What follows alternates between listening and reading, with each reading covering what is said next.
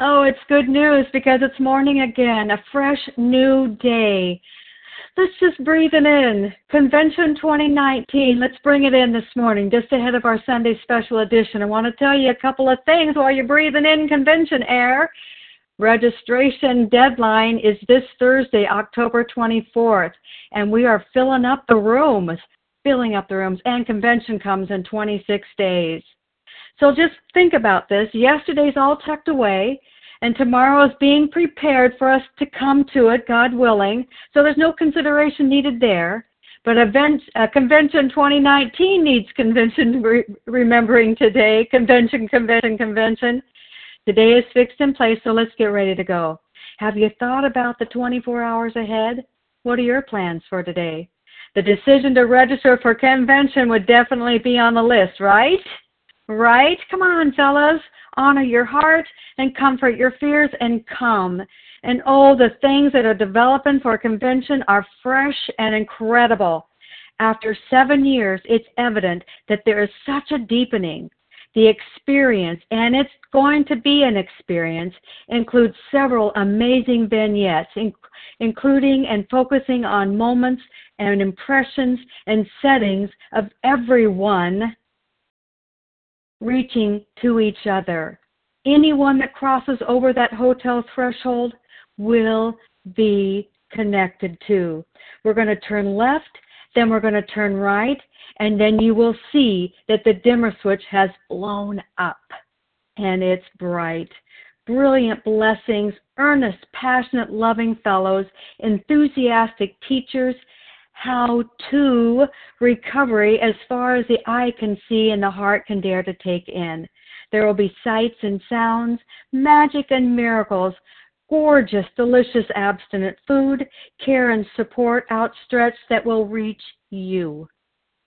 The epitome of love and friendship.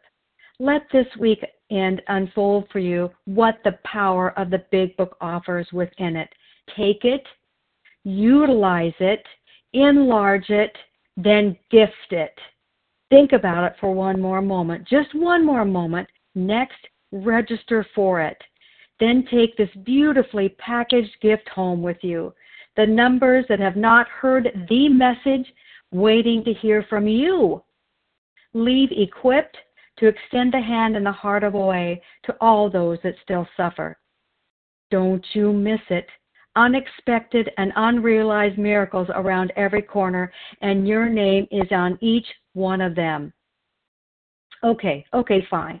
You've been to convention for, before, and you think that there is probably nothing new for you there to get. Don't fall for that. We have all learned better than that. Spiritually speaking, God is much, much bigger than things like that. And besides that, you haven't accounted for the talent that we got coming in. Don't miss it. So here's the deal.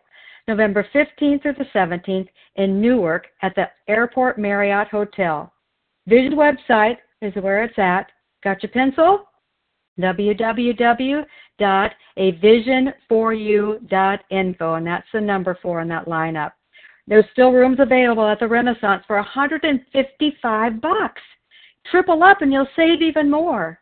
There's dedicated door to door limo service. That's for you for free. And there's free parking at the Marriott. So what you waiting for? You have questions? Contact Amy G or Melanie C and you can get their information on how to call us on the website. So with no further ado, get yourself over to that website and register while we're getting into Sunday special edition this morning but it's time now to begin. I'm going to hand it back to you, Larry. Thanks so much. Oh, thanks, Mel. Yeah, thanks for that, boy. Um, I'm I'm just so looking forward to the convention. It's just a terrific experience. There's a a power, an amazing power when we're all together. It's just undeniable. So, good morning, everyone, and welcome to a special edition of A Vision for You. My name is Larry Kay, and I am a recovered compulsive overeater from Chicago. Today is October 20th, 2019. The share ID numbers for Friday, October 18th are the following. For the 7 a.m. meeting, that number is 13,538. That's 13538. And for the 10 a.m. meeting, that number is 13,540. 13540. This morning, A Vision for You presents Heart, Mind, Body, and Soul, a Vision for You personal story of transformation. You know, we're, we're reminded that personal recovery is not a process of, of limited transformation. Rather, when we become immersed in the steps, we experience a wholesale, comprehensive change. And, you know, I'm reminded of what Dr. Jung shared with Rowland Hazard. Dr. Jung described this phenomenon of change. He, he, he described it very well to Rowland Hazard. He said, you know, these changes appear to be in the nature of huge emotional displacements and rearrangements. Ideas, emotions, and attitudes, which were once the guiding force of the lives of these men, are suddenly cast to one side, and a completely new set of conceptions and motives begin to dominate them. So, you know, even back then, it was an all encompassing change, internal change. And we come to recognize that all action is born in thought. We will never take an action that is not preceded by a prevailing thought. And words may inspire, they, they, they do for me. Your words inspire me, but only action creates lasting change. And we're going to hear about one of those lasting changes just in a moment here. See, once our per- perceptive lens in which we perceive the world is altered through the steps, through this alignment with God, well, then of course our actions will naturally change as well. And when this begins to unfold through the process of recovery, all manner of heart, mind, body, and soul become aligned with the creator of our own understanding. And you know, we, we hear this again and again um, yet personally, I can never uh, hear this truth enough. You know, the 12 steps are a group of principles. They're, they're spiritual in their nature, and they are designed to bring about a fundamental change. In point of fact, it's, it's, it's really a revolutionary change in how we think and thus how we ultimately behave. And we're going to hear uh, this morning this beautiful testimony um, you know the the, uh, the, the journey is is is you know is free. You anyone can can take this journey. Uh, journey is available to anyone, uh, but you know the journey is going to require that someone take action. And uh, we have a delightful woman this morning that's going to talk talk about this all comprehensive, all encompassing change of heart, mind, body, and soul, and how she's able to demonstrate this you know the uh, she had to pay a price though. I think she'll probably talk about the price for for her for this to change. So joining us this morning is Jackie B from the Bronx. She's I'm guessing she's a a Yankees fan. I don't know, but I, I'm guessing she is if she's in the Bronx. Jackie is a loyal servant of Overeaters Anonymous, and so please join me in welcoming Jackie B. Good morning, Jackie. Good morning, Larry. Thank you so much. This is Jackie B from the Bronx. Unfortunately, I know the Yankees, but in terms of they they're part of the Bronx, but I don't like sports. I'm on. Yay! That's recovery today. um, uh, I want to thank everybody. Thank you, Larry, for that opening, and thank you for everybody. Um, what I wanted to, I wrote some things down, which is not in my nature to do. Um, but I'm going to try to give you what I was, where where I came in, what I've done through the years, and where I'm now. Because it's really now that the transformation has ultimately changed my entire perspective. And like Larry said, my lenses have changed. Besides my physical, my emotions, my way of dealing with life on life's terms has, you know, had meaning now uh, versus what it was before. So to get started, I'm going to start my timer there, and I'm going to read the third step prayer before I start. God, I offer myself to Thee to build with me and to do with me as Thou wilt. Relieve me of the bondage of self, that I may better do Thy will. Take away my difficulties that victory over them may bear witness to those I would help of thy power, thy love, and thy way of life. May I do thy will always. And that prayer today has so much more meaning to me than ever before um, because everything now in my program is to show another compulsive overeater how I live my life today so that they know that they're not alone. You know, because this disease does isolate us. And I want to take a big shout out to to everyone, whether you're in here or, or out there or wherever, if anyone who does service for the organization of Overeaters Anonymous, I want to thank you. And I want to thank this specific meeting that you know spends every day um, reaching out and giving us a knowledge, experience, strength, and hope of the big book. Well, now let's get into who I am. Um, I'm Jackie B from the Bronx, like I said, and I'm very proud of the fact that I use the Bronx because most people say the Bronx, say Bronx. Um, and it's it's a silly little thing, but it's a little little peeve of mine. Um, I I have been in the rooms in and out for over 27 years. Um, I walked into these rooms the the first time because the night before I got into a physical fight with my mother, and I and I came in my 20s. Physical fight with my mom because she didn't buy my binge foods. So I had ran out of the house, going in a bad neighborhood to go get my binge foods. And I did that, and across the highway, I saw the light of the liquor store flash. And I knew I had become an alcoholic, like my father. So the next day, I went to my first OA meeting.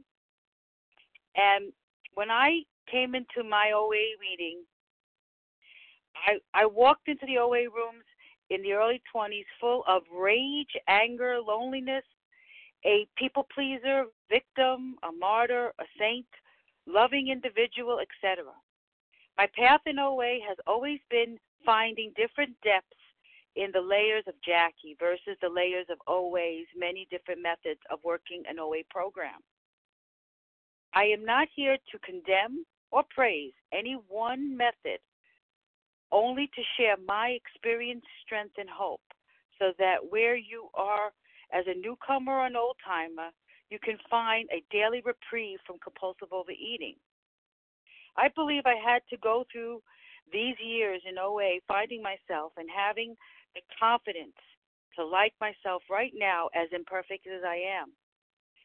I had spent my life blaming my parents, siblings, sibling, friend, friends, husband, child, and human beings in general for the unhappiness in my life.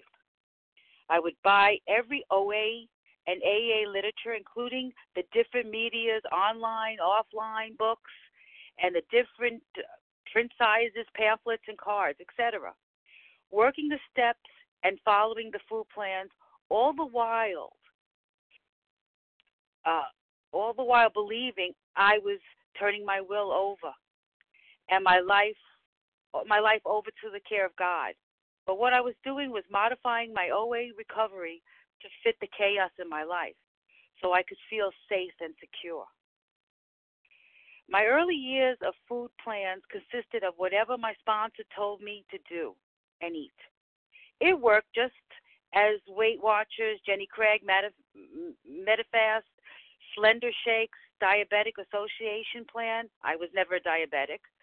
Nutritionist Plan, uh, vegetarian plan, green, yellow, and right light foods, gastric bypass surgery plan, gray sheet, modified gray sheet, etc. But the noise in my head was always there, telling me it's okay to change or modify my food to accommodate an event, gathering, or religious or cultural observation. And now we come to Jackie.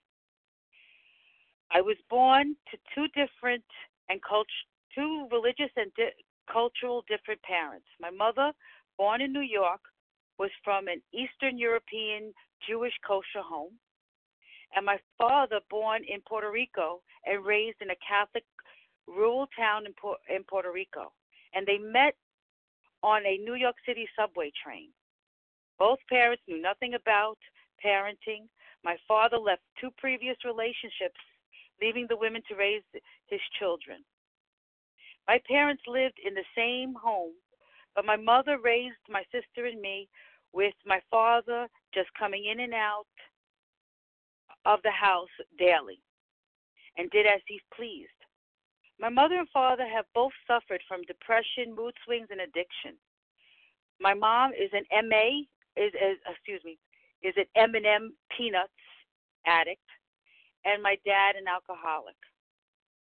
I grew up fast because I had a sibling two years younger, and my mother, whose personality could switch off from loving to angry to car- crying to screaming to guilting, etc., and my father, who would feed my food addiction just to piss my mother off, who was always trying to control my weight gain. There is so much baggage in my life for in my life for years. It would take a year of special editions to get through it 45 minutes at a time. I I have given you the stats of where I came from. Just to let you know too, I also my addiction got so bad that I when I went to food establishments, I wasn't known as Jackie. I was known as the Tostone lady, or which is fried plantains. Um, I was named by the food I would buy most frequently. Um, I had I had when I went to college, I was on speed dial with the delivery man. Um, I have walked. I am only five feet tall, and in college, I walked. I went to Albany State originally, and there was two feet of snow. I'm trekking two feet of snow to get to a KFC. Okay, got to the KFC, bought a, uh, a family meal, went back to my dorm, wrapped everything up in little individual portions because, of course, I'm going to eat it in portions, to eating it all in 30 minutes. Um, I could name that food three rooms away in one note. Um, that's how food revolved around my life. It was the time for me to shut the war- world off and just eat because I couldn't control anything else in my house. My mother tried to control the alcoholic and make the life secure so that she wouldn't panic or scream or, or, or freak out. And I had no control. So the only thing I did was to eat. My sister, um, when she was younger, didn't want to eat. So I became her human garbage pail until my mother figured out why was I getting heavier and she wasn't eating. So then now she was throwing things out the window, and I had to stop. I couldn't get my fix that way. You know, um, there was no way. Oh, I would wait. My mother would have rules. My father, the alcoholic, who did everything he wanted to do with no consequences in my household, got he he, he he would even make him meals and put it, you know, put it in the refrigerator and say, "Don't touch his food." It's his for tomorrow for work. I would go in there and skim off what I could. Because how dare he get food when he's such a miserable human being and I can't have more food? You know, these are the things. You know, I couldn't understand why my mother stayed with my father 33 years when he womanized and did other things. I couldn't understand why my mother um, would tell me, don't tell anybody that your father is living in the house. Can you imagine your father is coming home every single day of your life after when you come home from school and you're told to tell everybody your father's dead or missing so that she could uh, at least make ends meet in the house because she only made six thousand dollars in the school system and had to have your public assistant as an ass- assistant to um, supporting us. Um, my mother also had a lot of rules and regulations. She, my mother was very, my mother made it clear that any actions I took in life, even in my 30s, would tell me, You do something against what I believe, you're going to cause major catastrophe. So no wonder I thought I controlled the world. Who knew about God?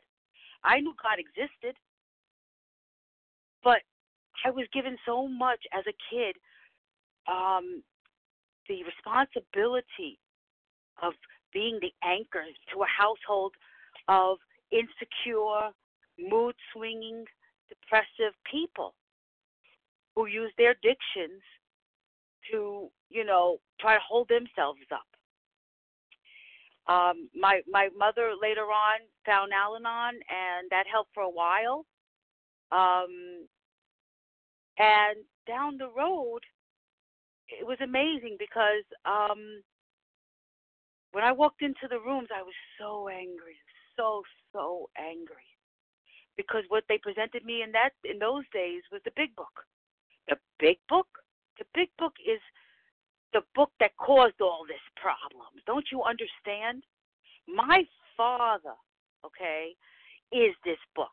The self centered, selfish son of a you know what that caused my life to be ha- full of chaos and havoc. So I believed at that time. But over time, I started to work the steps via all all methods. I've I've done every step you could imagine, every different way. I've done it the gray sheet way. I've done it um, uh, uh, through the big and I didn't even understand it then. You know, reading the big book to me was like, oh my God, I have a college degree, okay, and I was overwhelmed by the big book because I said to myself, so much detail. How am I ever? You know, it meant nothing to me really. But food plans were perfect. Food plans were great because I didn't have to think. It told me exactly what to do, and I did it, and I didn't eat. However, I didn't ever stop hearing the noise in my head. There was always something telling me, when is my next meal? When is my next meal? Or I looked to my sponsor to tell me how to live, breathe, and function. I have had different sponsors through my lifetime, and I want to share this because I had a sponsor, because we all forget that we're human in this program. We're all another human. We all have flaws. We all have to work our program differently. And you know what? We're not perfect. I had one sponsor that thought her anniversary was more important than my anniversary in in recovery. I had one sponsor that told me what she thought of my husband. I had one sponsor that you know condemned me because my daughter is obese. I had all these things and yet I stayed in the rooms because it took 27 years to finally come where I am today. Um, I will give you the physical statistics. Uh, my highest weight was 373 pounds. I wore a size 30, 32 clothing. I could not wipe myself properly. Um, I would only shower when I had to go outside of the home. Um, I built uh, clutter walls of massive things around me. Um, I stole money. I stole money from my first from my parents, then I stole money from uh my husband. He worked a lot of overtime. He could not understand why there was money missing every week. Um, I stole money from my sister you know, in the in the course of life. I've stole money from uh, my own daughter. There was no there were no boundaries when it came to my food. Um, I, you know, and all through my program, there was always a different set of changes, and I always believed my higher power was somewhere, um, because it was just watching and waiting, waiting for me to finally get it. Um, because I remember um, I used to believe that one day I said to myself, you know what? If I jump off this train track, will anybody care if I died? Who would care? But then I had this one little, little, little voice in my head that said, what if I died and I went to you know heaven and I, and and God said to me, you know what? If you just waited one more day, you you would have seen it was a better day. So that's what kept me alive. The fear that I would miss it. When will that day come? I will miss it. So drug along, along this program. Um, you know, I've done, I've lost 100 pounds here and there, and I've relapsed. Um, usually, most of my relapses was because God didn't give me what I wanted. Why wasn't I getting pregnant? Why wasn't I this? Why wasn't this? I had rules. I had so many rules. I love this. I used to have a list of what I would and would not do. Okay? I thought that I would not parent that I was raised with. You know, because God knows I thought my parents were the the worst thing on God's green earth. Um, I would never marry a non-Jew. I would never raise my child to ha- to uh, eat anything but healthy foods. I would um, do everything that I could possibly do to make this world better. And you know what? I married a non-Jew man who is I met in the rooms. He is 27 years clean and sober in the other two fellowships. However, he has this disease. I met him in this disease, but he's working his program his way. We have now a 17 year old child who I love dearly, who is academically a wonderful achiever, great with um, doing things and getting things organized, but has issues with her peers. And she's had issues with bullying, and she's been, um, and she's massively obese.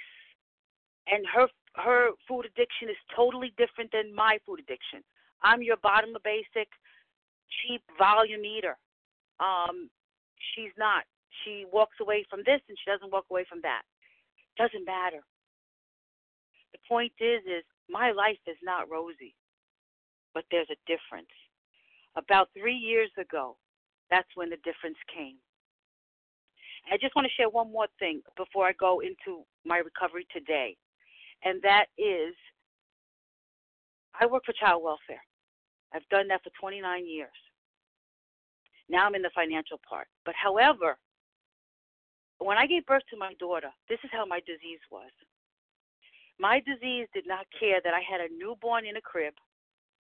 I walked out of my household, walked down a block and a half to get binge food and leave a newborn in the crib. Anything could have happened. Think about that, that the disease was that important. Okay? And it takes you to any depths. It's making promises to my spouse that if we go to a $300 hotel, he's going to have the best intimacy in his whole life. But the minute we get there, I say, "Oh, we got to go eat." Spend $200 down in the downstairs restaurant. Come upstairs, and I'm sitting there crying like a baby. Oh, I hate myself. I'm such a bad person. And he gets no intimacy and a $500 bill. Um, think about that. There is no, you know, there is no, you you can't make this stuff up. Well, let me now cut to where I am now. With all the drama that I that I became recovered one day at a time, I worked the recovery, honesty, clarity, and willingness to share my experience, strength, and hope. By relying on a higher power and sharing my vulnerable fears, my vulnerabilities, or fears, and anxieties to other suffering compulsive overeaters. What happened was is this last time I had a sponsor, and I tell and, and I love this because you know you tell sponsors what you want to tell sponsors. I had a sponsor one that had moved out of town, so we were doing sponsoring. But she came into town and she came to a meeting. She saw me. I kept telling her that the scale wasn't moving, that I was at a plateau. I wasn't at a plateau. I just didn't want to weigh myself because then she'd know I gained weight. Um, or I had a sponsor that I finally one day told her, um, I'm not abstinent. And it wasn't junk food. It was food that was, you know, so called organic. And she said to me, You know what? If you can lie to me, then I'm not the sponsor for you. Because if you can lie to me, then I can't help you. Because what I did was I used to turn my food over every day, but in generic form. Four ounces of this, two ounces of that, blah, blah, blah. But you know what? Where I made the modifications, I didn't tell her because it's me and God that knew my modifications. She didn't need to know. You know, any time that I have to negotiate, modify, or change without consulting another human being or God, with another human being, because you need a witness, I know I'm in trouble. So she said, I can't help you. Maybe you should start listening to a vision for you. Well, people in the room whispered about a vision for you meetings, but I didn't really pay attention till I said, you know what? Maybe I should. So for two weeks straight, I listened to a vision for you. And I heard things like, you know, it's not the potato that was the problem. It was with all the crap I put on the potato. Well, that made sense.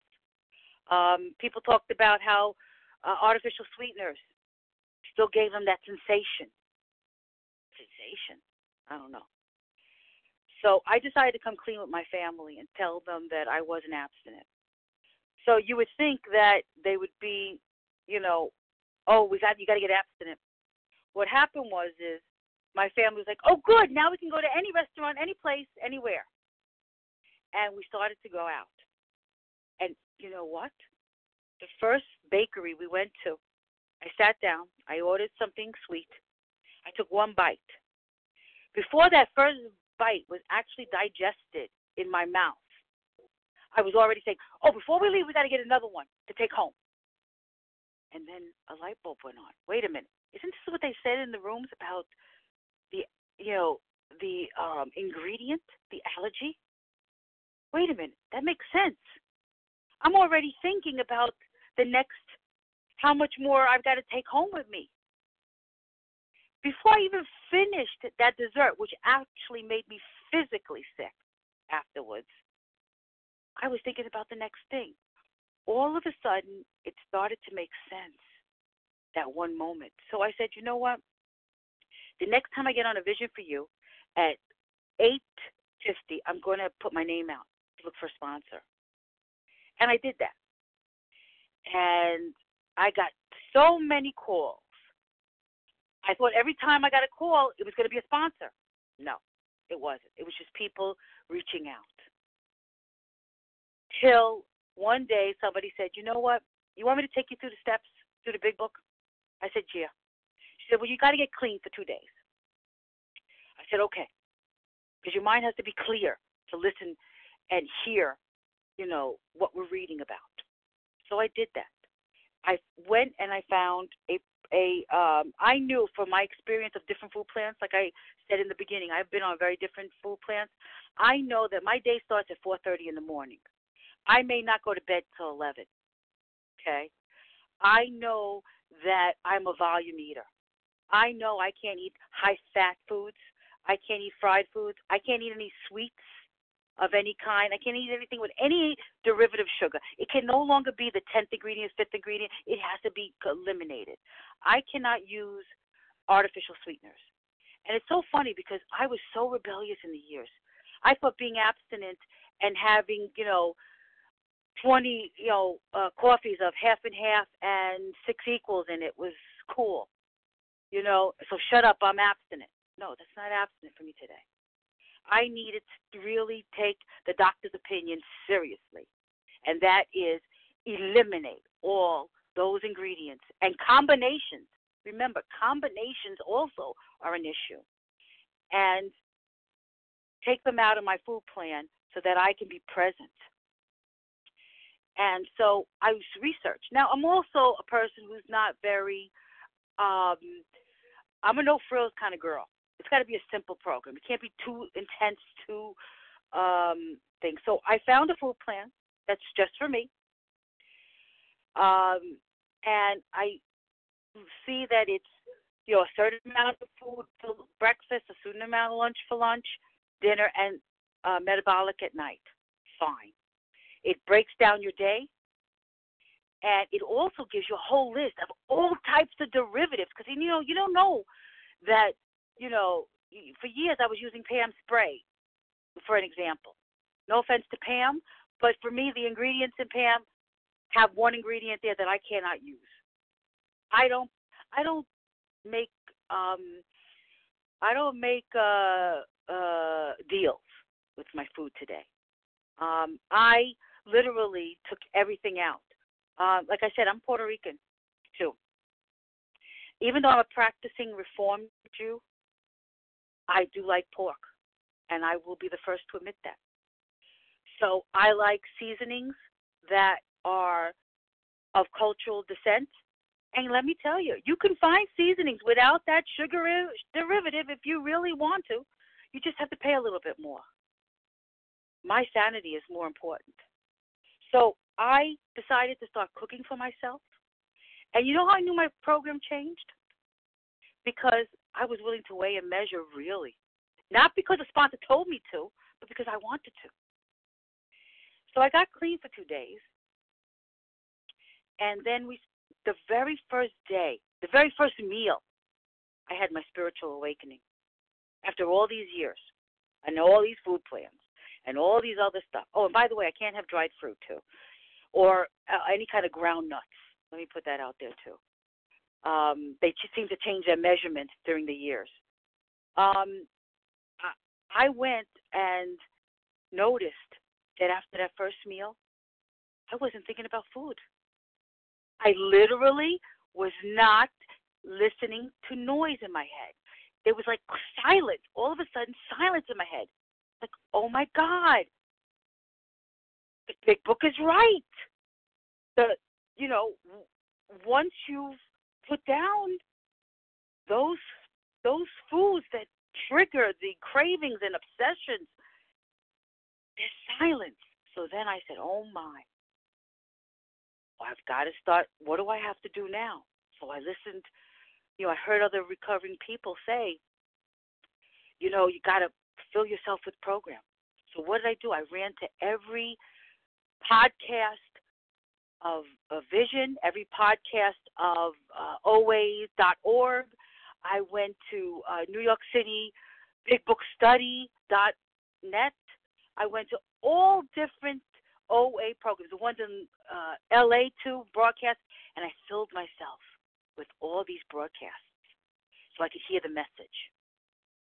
I needed to keep hearing the message um, while I was working my steps with my sponsor. Now, my sponsor only met once a week, but for that once a week, we worked for an hour to two on the big book, in simultaneously with the Laurie C book. Um, I believe in everything that OA has to offer. I'm one of those people that I believe in every pamphlet, every book, everything. Today, though, my main source of doing steps, though, is the big book with uh, a, an OA study guide. That I do together with my sponsees. But I I don't I don't frown anymore on anything that's about recovery. Because now, because I put down the substance, I am able to hear. Every chapter in the big book I can identify with. Every chapter be the perpetrator and the sufferer. I am the employer. I am the employee. I am the wife. I am the husband. I am the addict. I am all those things. And the big book helps me learn every day how to deal with life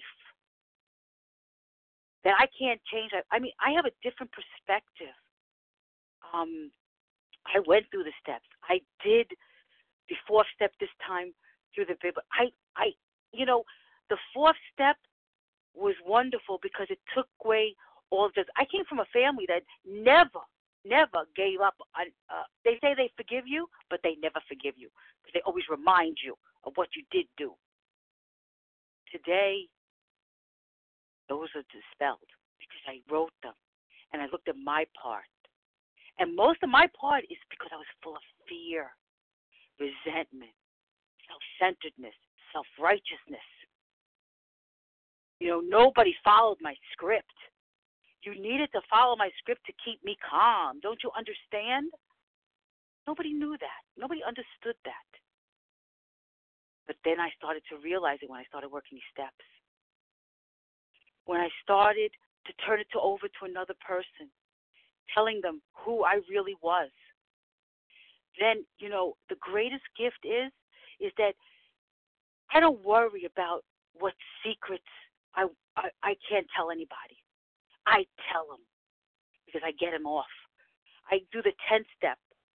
I know I'm jumping around because I'm so overwhelmed right now with how blessed I am to this program and how I can't even tell you how I've transformed so much. I've lost over 188 pounds. I wear a size large to extra large. I went from having an afro to long hair. Um, I am still riddled with a lot of arthritis. My my my hips are curved, but I can walk. I can get in. I can go into a. I can go on a ride. I will not go on a roller coaster, but I can fit a roller coaster. I can do things I could never do before. And that's the amazing part. That's the physical. The physical is there. Okay? I can wipe my behind today. I still have clutter. I've got to work on that, but that's another fellowship. We don't have to talk about that today. But I also now have tools. And these tools are the 12 steps for me in the big book. I now spend my life doing 10th and 11th steps daily. I have to because I don't want to care. I don't want that gook. It's like you ever see one of those pipes that are full of gook? That's what the fourth step is. That's all the gook in that pipe. But once you start to do your steps and you start doing the fourth step, they start, and you, then you use the fifth step to drain out that fourth to clean that thing, and then you ask God to help you see your your defects of character and ask them to be removed on a day-to-day basis as He sees fit. Then we come to the eighth. The eighth steps we list the people we have harmed. I had to go back. I did a four step years ago. I did a, a eighth and ninth with my sister. I had to do it again, and that was more moving this time than ever before. I have a better relationship with my sister.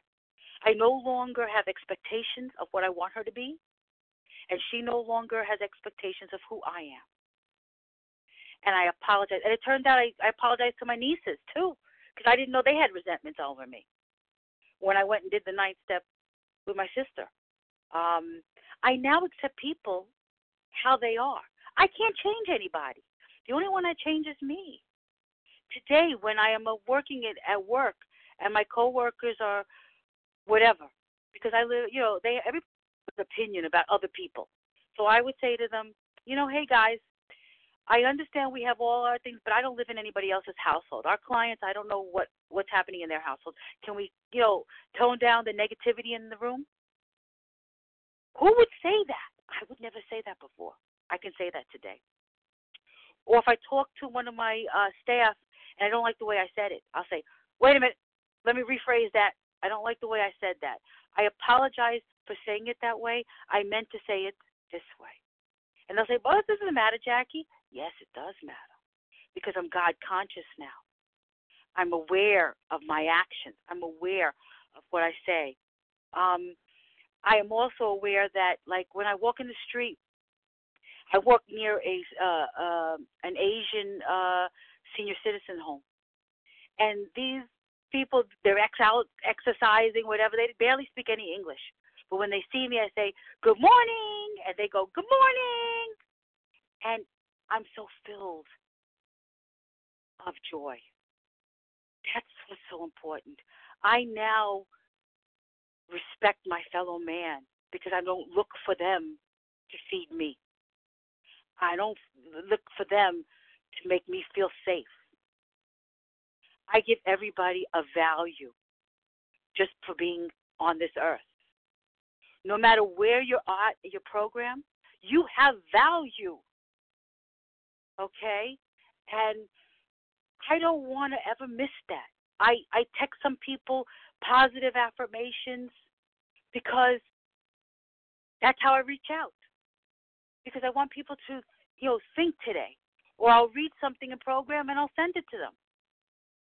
I I use whatever comes to me to share my experience, strength, and hope. When I do a ten step, I no longer I will not only send it to my sponsor, I send it to my sponsees because my sponsees need to know I'm human. Because if they know I'm human and I go through these things, they can too. Because that's what it's all about. Because I I know that when I hide things, I'm just sick of suffering. You know, I mean, my mom used to say, Jackie, you know, there are other people in the room. Don't forget when you go to take go take food for the buffet. And I have to look at myself. Do you know that I still, as a compulsive overeater, have to look at myself, even if I'm taking a, a plate of vegetables, raw vegetables, and I got to look how high that plate is because I'm distorted, and I have to go and reach out. When I was when I first had the sponsor, I was terrified of sponsoring as a vision for you because I can't quote every uh, founder or every um, part of the big book but I know when I'm reading it with my sponsees how I can share my experience, and hope. I know I can put it out there. And I know that when I was scared, I would call another one I heard on the vision for you, and I'd say, Listen, I'm scared. And you know what they would tell me? Jackie, immerse your sponsee in the big book. Immerse. And that's all I had to do. But what about their food? Jackie, immerse in the big book and I'm amazed. You know, this is all you can't make this stuff up.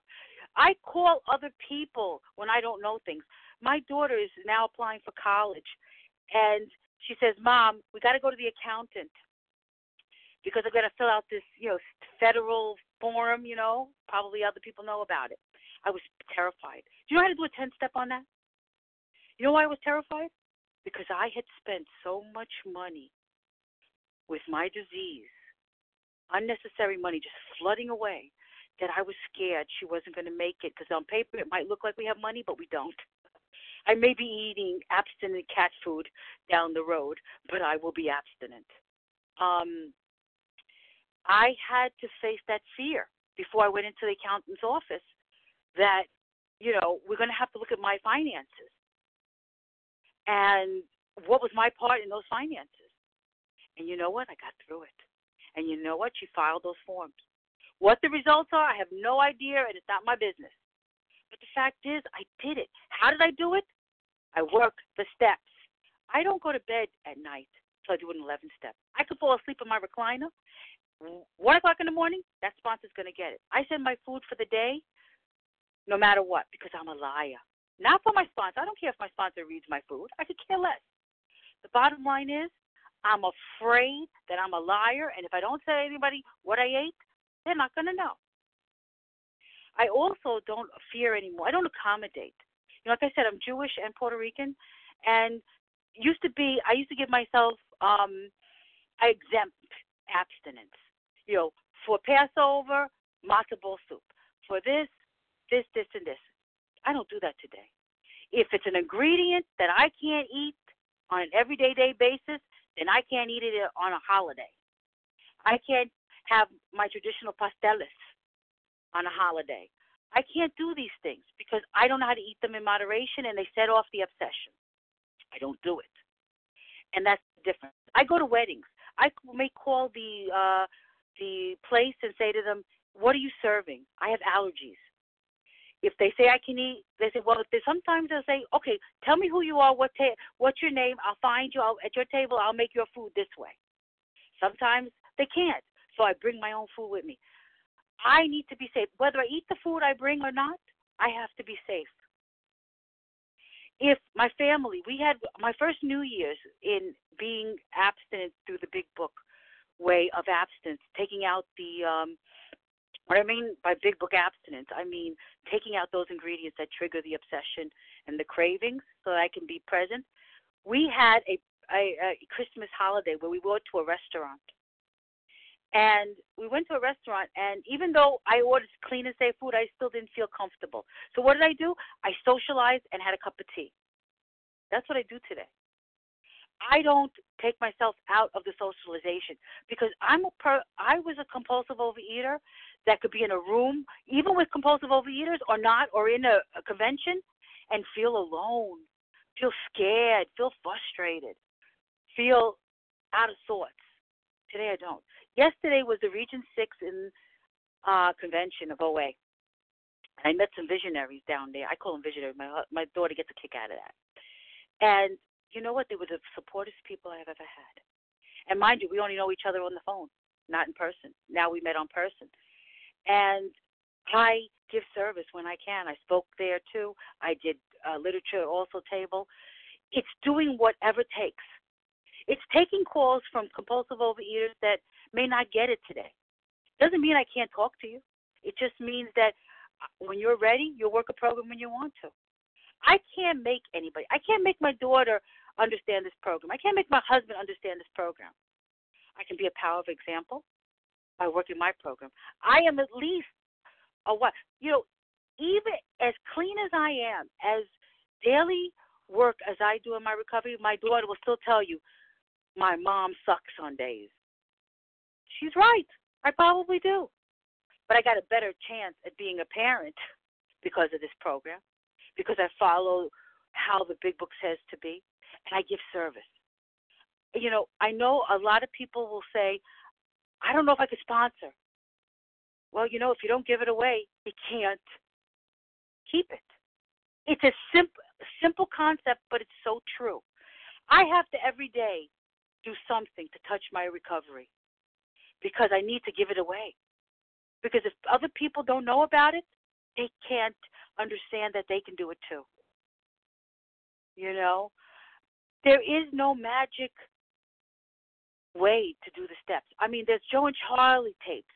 There are there are so many uh, big book studies out there. There's so much. There's so much resource. We can now connect in all sorts of ways. I no longer um, define my Judaism. I have taken Orthodox Jews through this 12 step in the big book successfully. Um, because you know what? If I don't know something, I tell them, listen, go to your rabbi, ask them about this food. If this food is okay, fine, or can you substitute it for that food if that food's a trigger? You know, I don't have the answers anymore. Um, let me tell you, today my daughter has to do service. Now, mind you, uh, I had her named in the Jewish faith. However, she's a practicing Catholic. She is the best pa- practicing Catholic you ever saw in your life. And I have to laugh because the sister says, you know, your mother is so um so uh spiritual. How can I be spiritual? Because I work this program. You be the best you you can be. And I've only got one one minute. Who thought I could talk so long? Um, I thought Leah was crazy when she said 45 minutes. Um, and I don't know if I got everything I wanted to say. I do want to say, though, that I have changed physically, emotionally, spiritually through working this program. And it started because I listened. And I say a vision for you only because it was that type of meeting within OA. There are so many methods of OA out there. But what what I do know is something or needs assistance in this area, I reach out. Other recovery members to guide and suggest where in the big book I should focus on and rejoice. That's what it is. I talk to other people who worked this worked the the steps through the big book and I ask them and they give me insight. Say maybe you should read this page of the big book. Maybe you should look at that part of your spirituality. And that's how I get it. You know, like um I don't have time because I now my time is up, but I will tell everybody when you get off this uh meeting, please read the last two cha- the last two paragraphs of page 164. You've got a clean house and give service. That's all I could tell you. And with that, I pass. And thank you, Larry. And I will now give the meeting back to uh, Special Edition.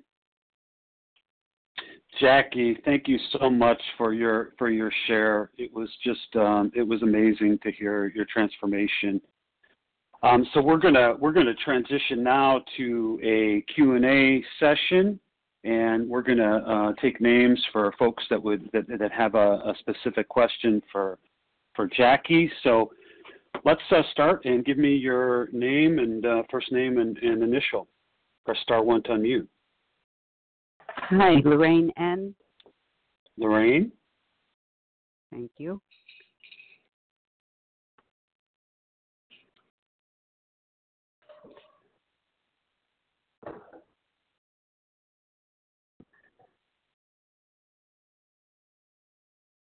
And press star one to unmute your phone and, and give us your name if you have a question for Jackie, and then we'll have a, another round.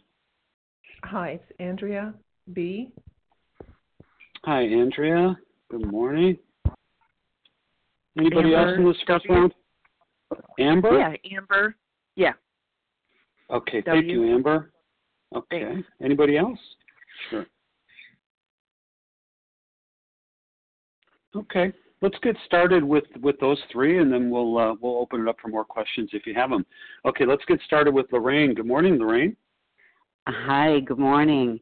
Um, I I didn't hear the entire uh, speaker, but what I heard was wonderful, and I just want to thank you, Larry, for coming to our convention in Portland.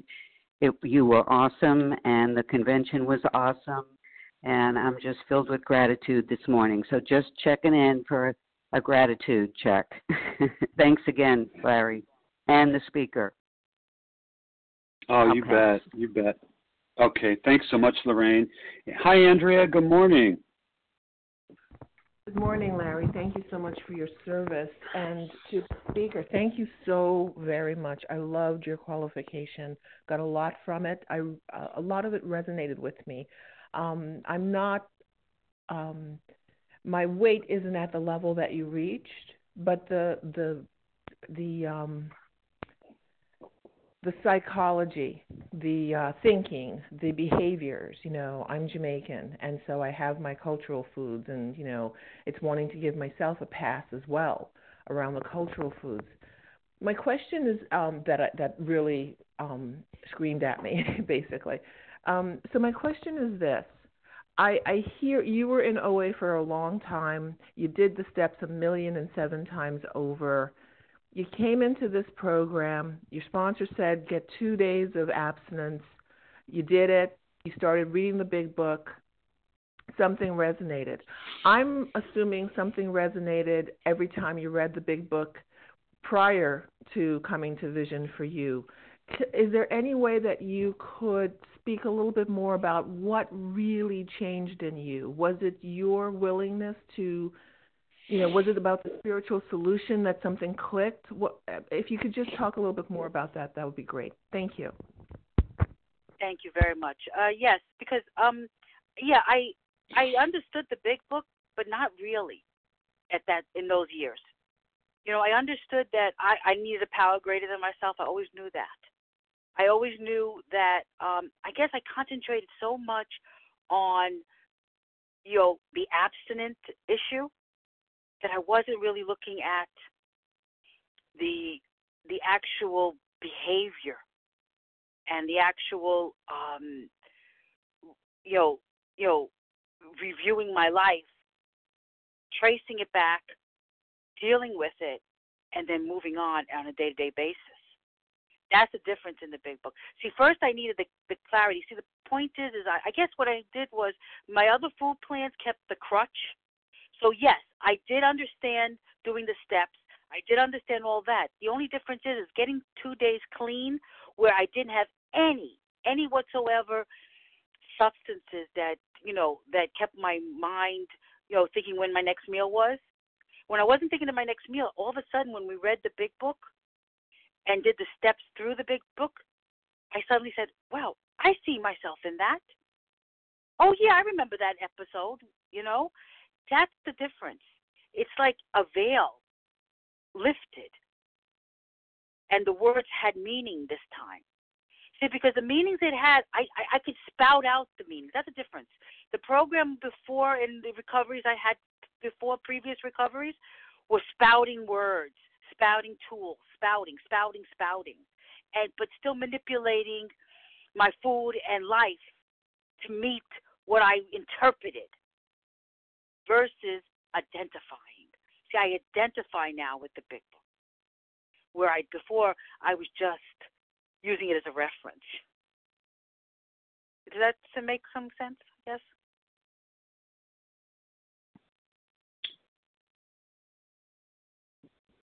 Okay, that, that's great.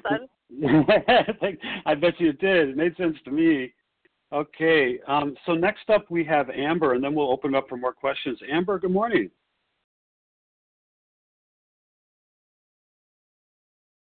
Amber W, if you'd press star one.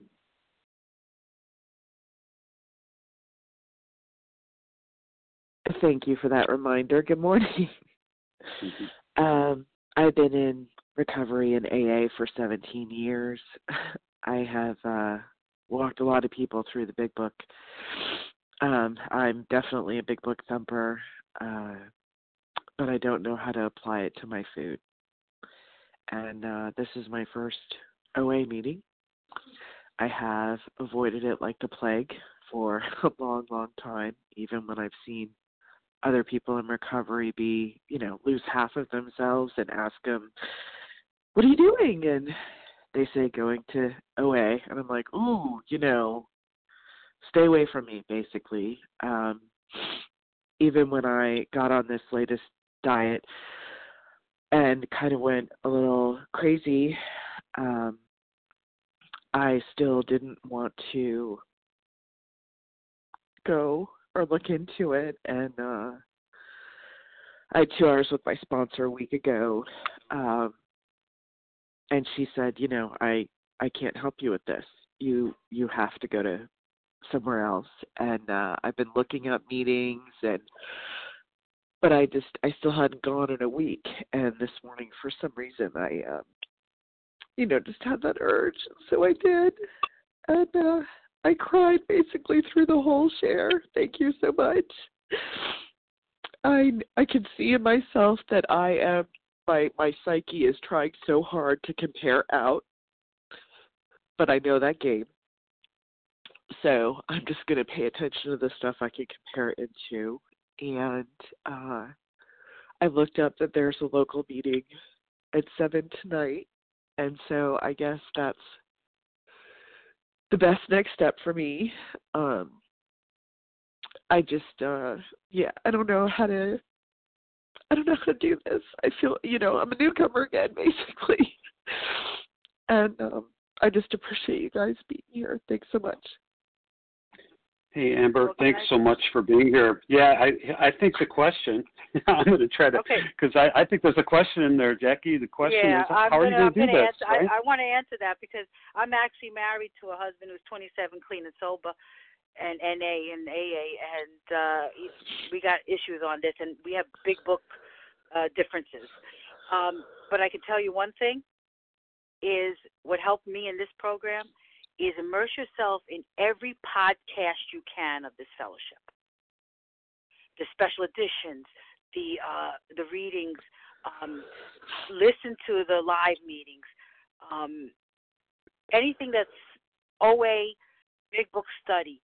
Immerse yourself on anything like that, and it'll you'll start to see because you know what it says no VIPs. No one is better. I'm no better than you, and you're no better than me. And whatever your recovery is, that's somewhere else. This is here. We're we're, we're open. Our doors are open, and the big book is open. It's just a different flavor. But immerse yourselves on those recordings, and let let let your higher power find you there. That's what I want to say. Oh, that's great. Thanks, Jackie. Okay, so we're going to open it up for another round of questions. If you have any, you know, specific question for Jackie relative to her share, what you're going through, what your experience is, please give me your first name and uh, last initial. Carmela. Bruce S. Carmela. Did I? Judith. Did I hear Pete? Paige B. Paige. Yes. Ruth S. Ruth S. So here's who I heard so far, you guys. I heard Carmela. I definitely heard Judith. I, I might have gotten Pete um, mixed up with Paige, but I don't know. Pete, are you out there? Did you did you jump in, or do I just hear your voice in my head? Because you know that's the thing with me. Um, all right, I don't. I'm, I'm assuming that wasn't Pete, and that might have been Paige. So I definitely have Paige, and then I have Ruth S. Did I miss someone else in this round? We can pick up another round. Okay. All right. So if you are not Carmela G, um, if you would be kind enough to mute your phone. And Carmela, good morning. What's what question do you have uh, uh, for Jackie? Good morning, Larry. It's more of a comment than a question. I just want to say thank you. I met Jackie at our last convention, so this is almost like a plug for the convention as well as um, a gratitude to Jackie. I was sitting there alone and I saw this woman struggling out with lots of packages and things and I I said, "Hi, are you leaving? Have a safe journey." And she said, "No, I'll be back." And that was my intro to Jackie B from the Bronx. And we have had a phone relationship with messages since that day. And it is such a gift of this program. And I want to thank her for sharing her experience, strength, and hope because we tend to be a crazy lot. And there is always just this one day and this one spark that will rake us in. And Jackie has demonstrated that. And so I thank you and I can't wait to see you again this year in Newark. Thank you so much, Larry. Thanks everyone for their service. Thanks, Carmela, for that comment. Okay, we'll move on to some questions here. And Judith, what question do you have for Jackie? Good morning. First of all, I want to tell her thank you for her honesty. Before I lost the weight, one of the things I was embarrassed about is keeping myself clean. And I've never heard anybody say that out loud. And so now I don't feel like such a freak. so thank you very much for that one.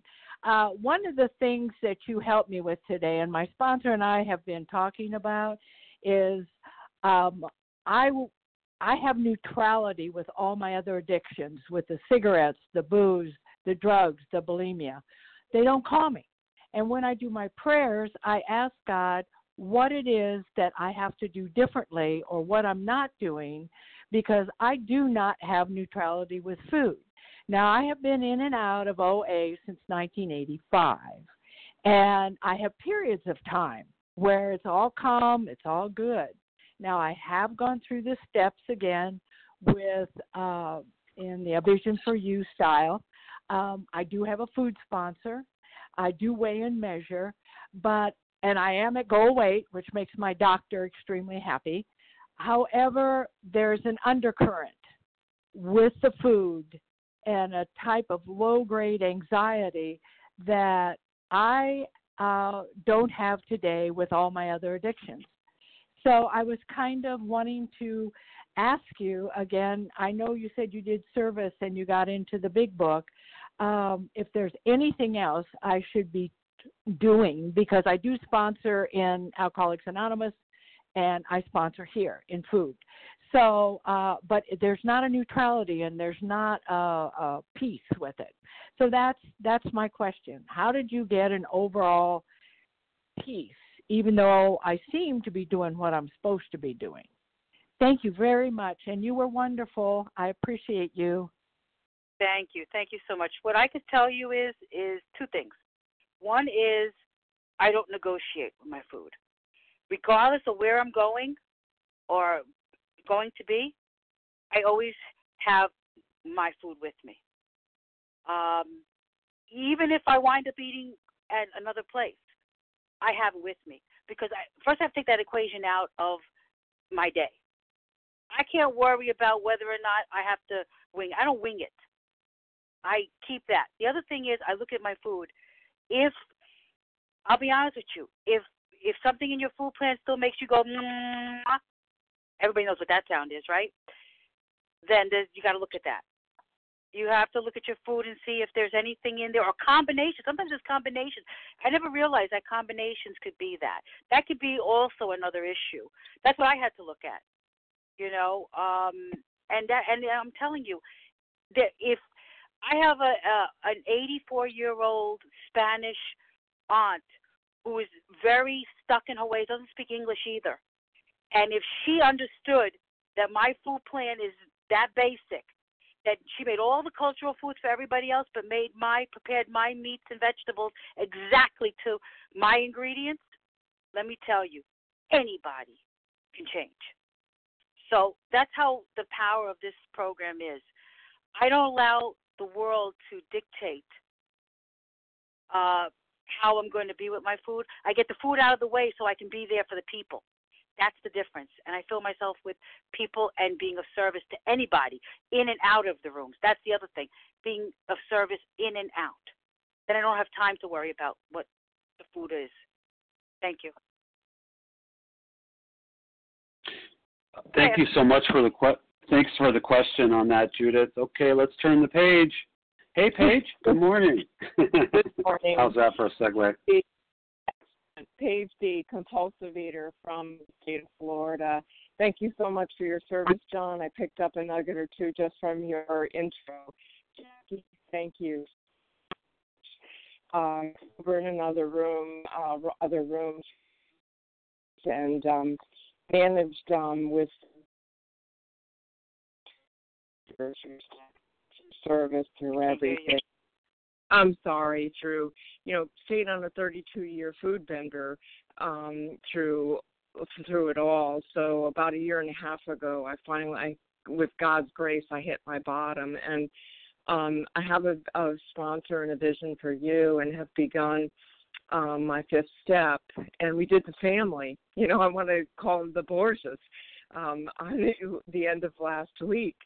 Um, so I'm at a point, and I, I I'm very visual uh, you know, with a New York turnstile, the subway turnstile.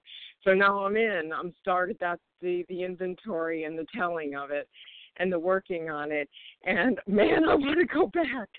Um, so the thing that um, that has come up again is the intense anger your childhood was a lot like my my childhood. Maybe different people places and things and culturally different neighborhood and whatever. But boy the chaos the pain so what has come up for me again is God now wants to be my new best friend and guide my life and bring me great things and and sobriety and sanity and usefulness to others. And I'm still stuck in where were you then and um feeling and I understand um that you know I still wanted my way and um it was uh I think you get what I'm saying. I know I have to move forward. I went to a face to face vision meeting and it was their solution yesterday. Yes. Vince, I'm so sorry to interrupt you. Um, I just so I don't get fired. um, if we could articulate a question, I would appreciate it. Thanks so much. You begin the steps, and um, with that difficult childhood, how do you? For me, maybe you didn't experience this. Um, how do you get around? Where were you then, God? And um and the you know the letting of that go. I know there's the sick man's prayer. How did you really get through that and move on to make god your new um you know your new principle your new um your new um guide? Thank you so much. Um thank you. Um i guess for me um i did start out wondering before program, I said, God, why did you give me these sick parents? You know, I blame God. Um, and I blame God for not being pregnant. I blamed all this. But you know what? God was still there. It was just that I wasn't looking at my part.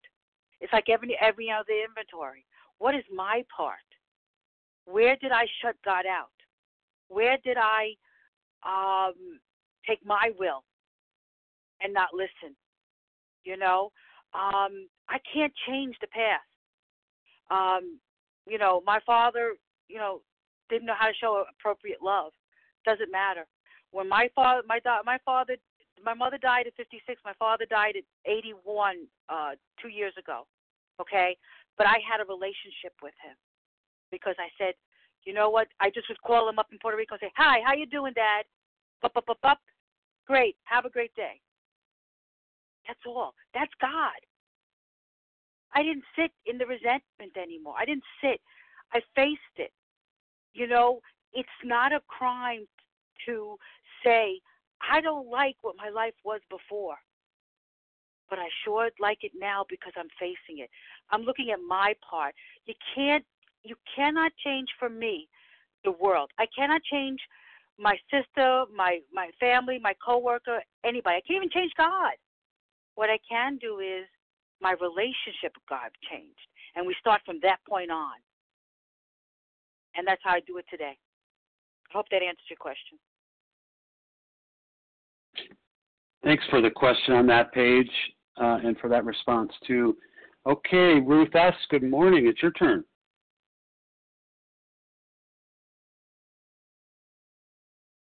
Ruth, if you'd press star one.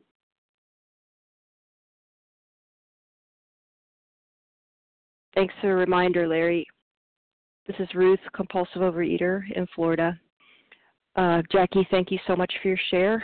I can relate to everything and um, really appreciate you and your vulnerability. Uh, my question has to do with sponsoring. Um, I'm recovered through the Big Book and several different programs, and I sponsor a lot of people.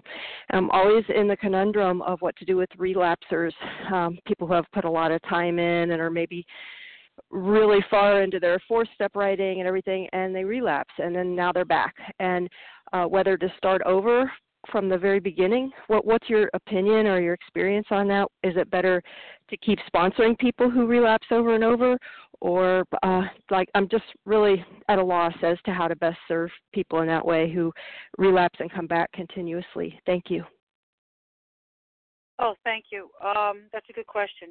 Um, well the way I do it now is um I if someone is I've had people who um when they do that I say, well, we got to start over.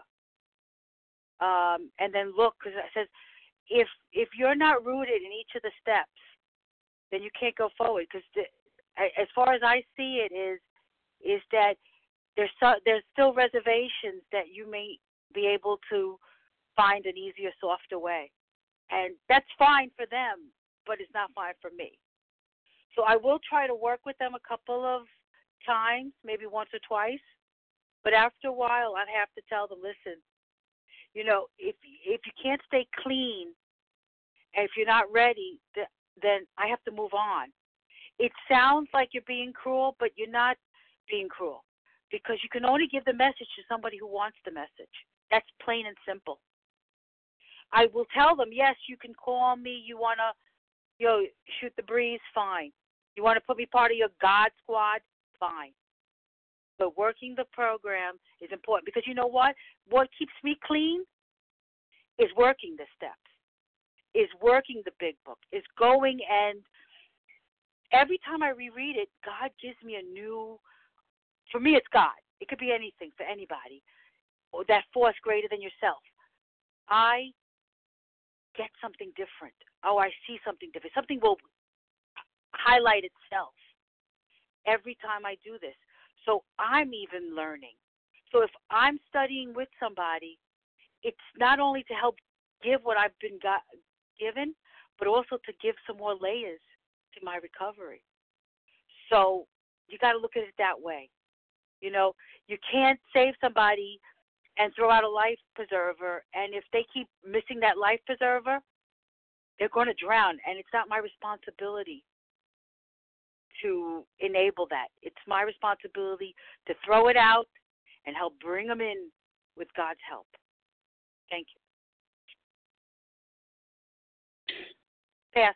Ruth, thank, Thanks for the question, Ruth. Okay, so it's going to be our your last opportunity to uh, to ask a question of Jackie. If you'd like to do so, give me your first name and last initial, please.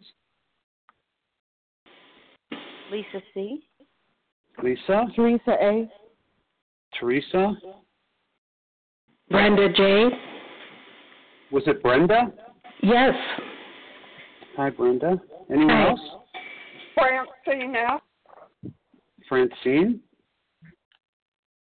Polly B. Holly?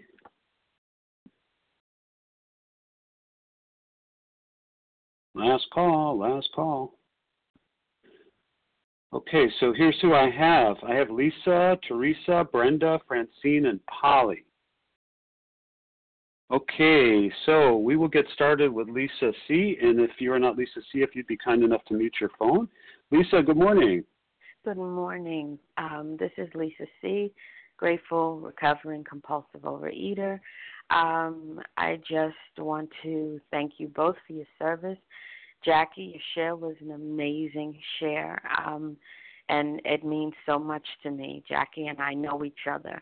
Um, she'll never have uh, an idea as to how much her share has touched me today. My question for you is this um, I'm looking for ways to delve into the 12 steps from the big book um, like never before. And there's the work I do with my sponsors. Um, I want to know what work you do on your own from the big book. How do you delve into that on your own, time permitting? Um, and and uh, w- what would you recommend? Thank you so much. And once again, I'm really grateful to be here with everybody today. Thank you.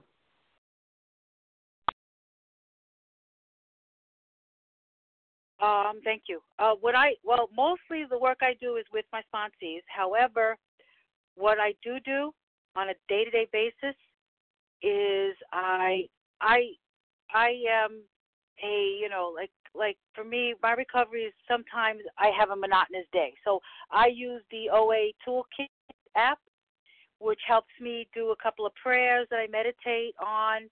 Um, I uh, read the, what some of the um, literature that's out there on affirmations. Um, I definitely say the third step prayer. I always connect myself with the third, seventh prayer and the serenity prayer. I do, you know, and I and I remember that I ask, I do a prayer, the a Jewish prayer that I I say to myself, and I say, God, help me be of service to other people. Um, whatever happens today, you guide me and I do that connection. I try to. I always do a ten step when needed, but a eleven step is mandatory for me. I need to review my day because that connects me to my behaviors, my actions, and my triggers of life. Um, that I always do, and like I said, I do text little things. I, I look up things and I, I I text people.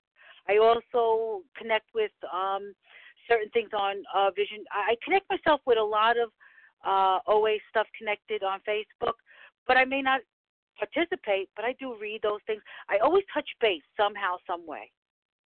My day has to be connected something to program, um, and that's how I do. I, I, I do a living recovery every day, not uh, just reading, writing, and arithmetic kind of uh, version of program. Hope that answers your question. More action. Th- thanks. Thanks, Lisa. Okay, next up we have Teresa, followed by Brenda's question. Hi, Teresa. Good morning. Good morning, Jackie. Thank you for your share. Um, I have a two-part question. You, you talked about being in um, social situations and being able to focus on the socialization and not the food. So I'm curious about how you dealt with anyone saying, well, here, just a little of this, or you can join in. How did you deal with that social pressure?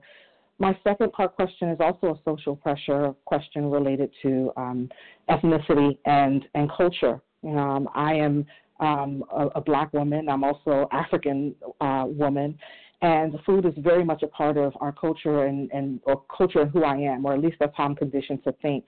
Um, did you have any resentment in not being able to eat some foods that were your culture, and if so, how did you deal with that? Okay. Um, well, if I go with what I my recovery now, when I took out those allergy uh, ingredients that triggered me, I didn't have a problem. At least not physically. I mean, I could see the food there. I remember what it is, but I didn't have like that that physical physical need to have it. Okay? Um, I have no regrets because it's, uh, I feel myself a program. So I like who I am today. I like the way I can interact with people, even when I'm uncomfortable. That's different. And like I said, I my aunt, I couldn't believe it. I still had culturally, she still made me uh pork, but she don't use salt, pepper, and um I think salt, pepper, and garlic instead of using adobo. Okay, because adobo has sugar in it. Um, she made vegetables. She steamed them instead of, you know, throwing them, you know, with a whole bunch of oil or grease or butter or fat or lard. And yet I sat there while everybody else ate empanadas. That was okay because I was still present to my family. And no one thing. And and those that ask you, well, why can't you just have a little bit? I say I will tell them I can't because the way I when I eat these foods, they seem to me I get more involved with the food than with you, and I'd rather see your lovely face than to be involved in the food. You know, I I just and sometimes I don't even get into it. I said, listen, I just you know, it's just for me today. I'm just not in the mood for that. You know, I don't I don't really go into deep explanations.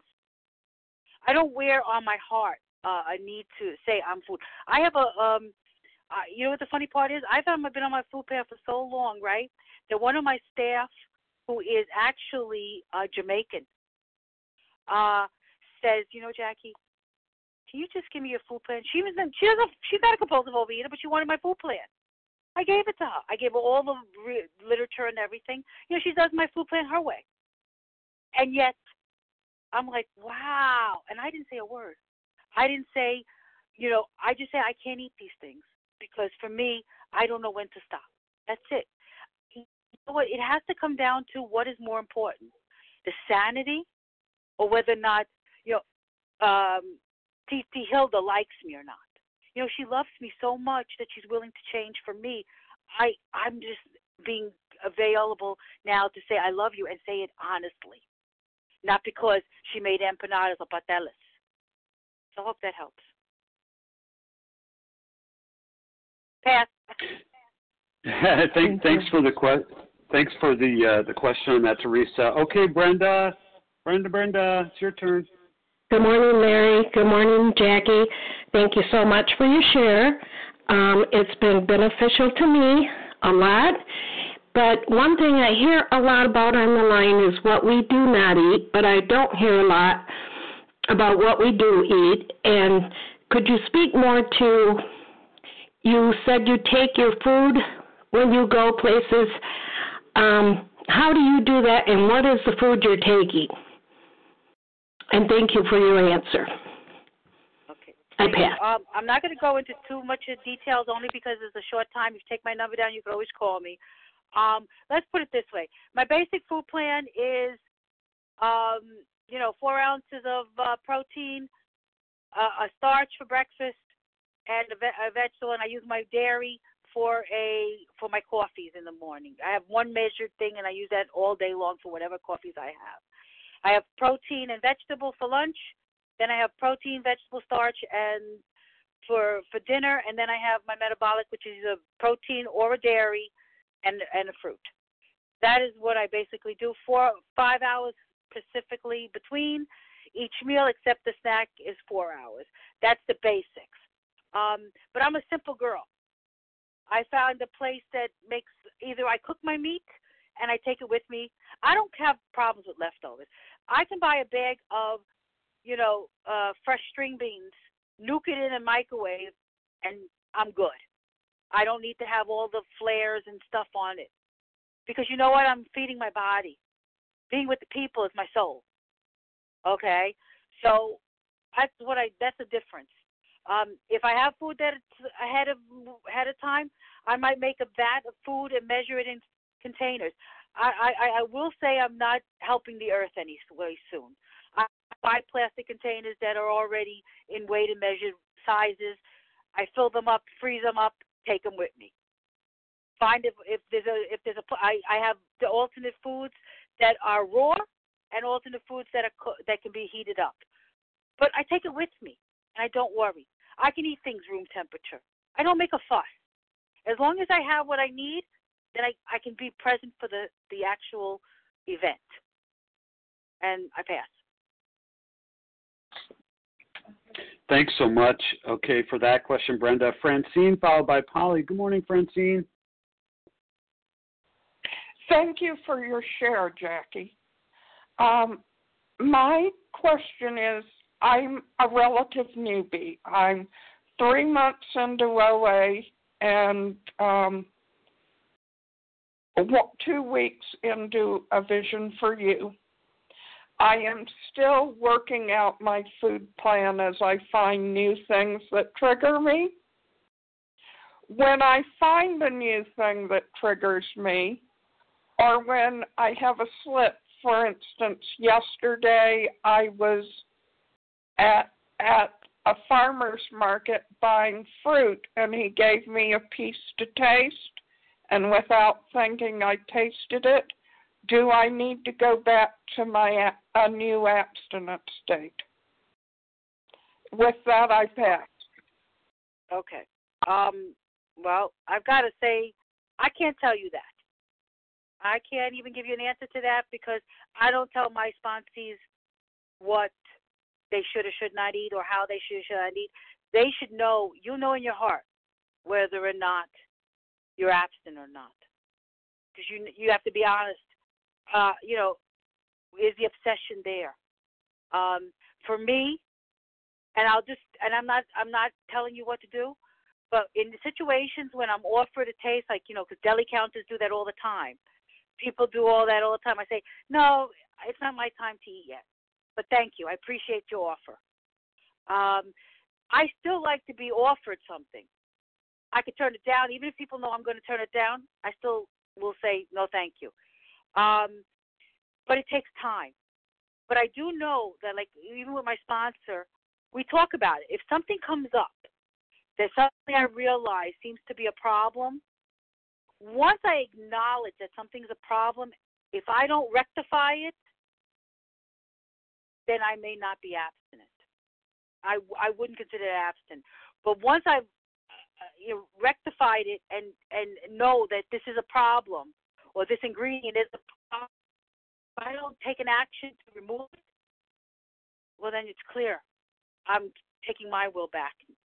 Not I'm not doing what the program says to do, which is change. So if it's an item that I know that I can't have, I take it out. And once I take it out, starting from that point on, there's a change because we all evolve. Everybody evolves in this program. Awareness has changed. One thing may not. That's what the problem was years ago. Years ago, my food plan, I kept changing it. It went from an ounce of nuts to a whole bag of nuts. You know, the bottom line is I can't have nuts. Once I took that out, it was never a debate anymore you know, and I kept going on. You know, so I put that out there. Thank you for your question. Thanks, Francine. Okay, last up, drum roll. Polly D, good morning. Good morning, Chicago Larry. Thank you for your service. And Jackie, thank you for your heartfelt share. I'll cut to the chase in the interest of time. You mentioned uh, your daughter and husband with our problem, and I too have um, very close, uh, two very close people.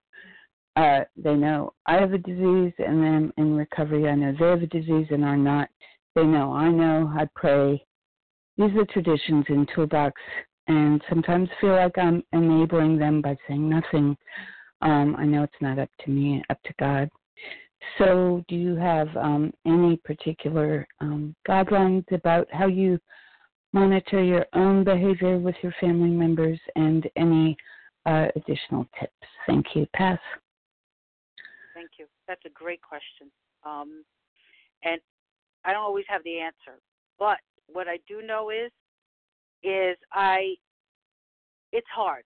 It's hard because some days I will get what my daughter asked me to get her, and some days I won't. I say, listen, use your own allowance.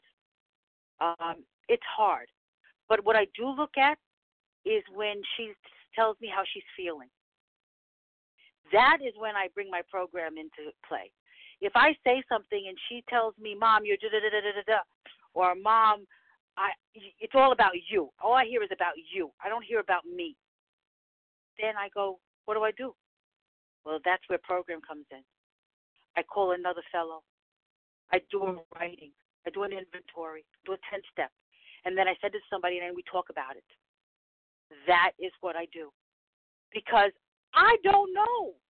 I can only be a pal. You know, it's funny. My daughter swore that we're nothing the same. But somebody found an old picture when I was in my 20s, and I sent it to her. And I sent "What did I wear that outfit?" I said, "I says that's not you. That's me. That's you. You look like me." I says, "And see, you have something to aspire to." And and that's all I had to say. That's it. I have to keep working my program. I can't tell my husband not to drink or not to do drugs. He knows what to do. I can't the same way I can't tell him don't eat this, don't eat that. All I can just say, I do have to have an opinion. Stop spending my money if you're not going to eat your leftovers. That's all I could say. But I can't change. Only myself. So if something is really irritating, like I'll give you a pretty good example. My dishes were full to the brim, and I said, I'm not washing them. You know how I got those dishes washed? I'm doing service for my family. I'm doing service for my family, and I washed every single dish. That's what. That's as simple as my program could be. Some days, is I'm doing service by being working my program, even when I don't want to, and that's how I live. So I hope that helps. Thank you. Hey, Polly, thanks so much for the question. And Jackie, Jackie B from the Bronx. Boy, who knew at 300 whatever pounds you were that you'd be helping all these people, right? We're, we're so uh, have so much gratitude, have so much gratitude for your for your service, Jackie. So we're gonna, um, you know, if you're kind enough to share your contact information once we conclude here after the recording ends, that that oh, that's great. We appreciate that. Okay, so let me give you though the share ID for for Jackie's uh, special edition today, which is October 20th, 2019. That number is 13,547. That's 13547 if you want to listen to Jackie's uh, presentation this morning. So we're going to conclude with the uh, reading on page 164. Imagine that. New vision for you. Yeah, I'm so glad. Here we go. Our book is meant to be suggestive only. We realize we know only a little. God will constantly disclose more to you and to us. Ask Him in your morning meditation what you can do each day for the man who is still sick. The answers will come if your own house is in order. But obviously, you cannot transmit something you haven't got. See to it that your relationship with Him is right and great events will come to pass for you and countless others. This is the great fact for us. Abandon yourself to God as you understand God. Admit your faults to Him and to your fellows. Clear away the wreckage of your past. Give freely of what you find and join us. We shall be with you in the fellowship of the Spirit, and you, and you will surely meet some of us as you trudge the road of happy destiny. May God bless you and keep you.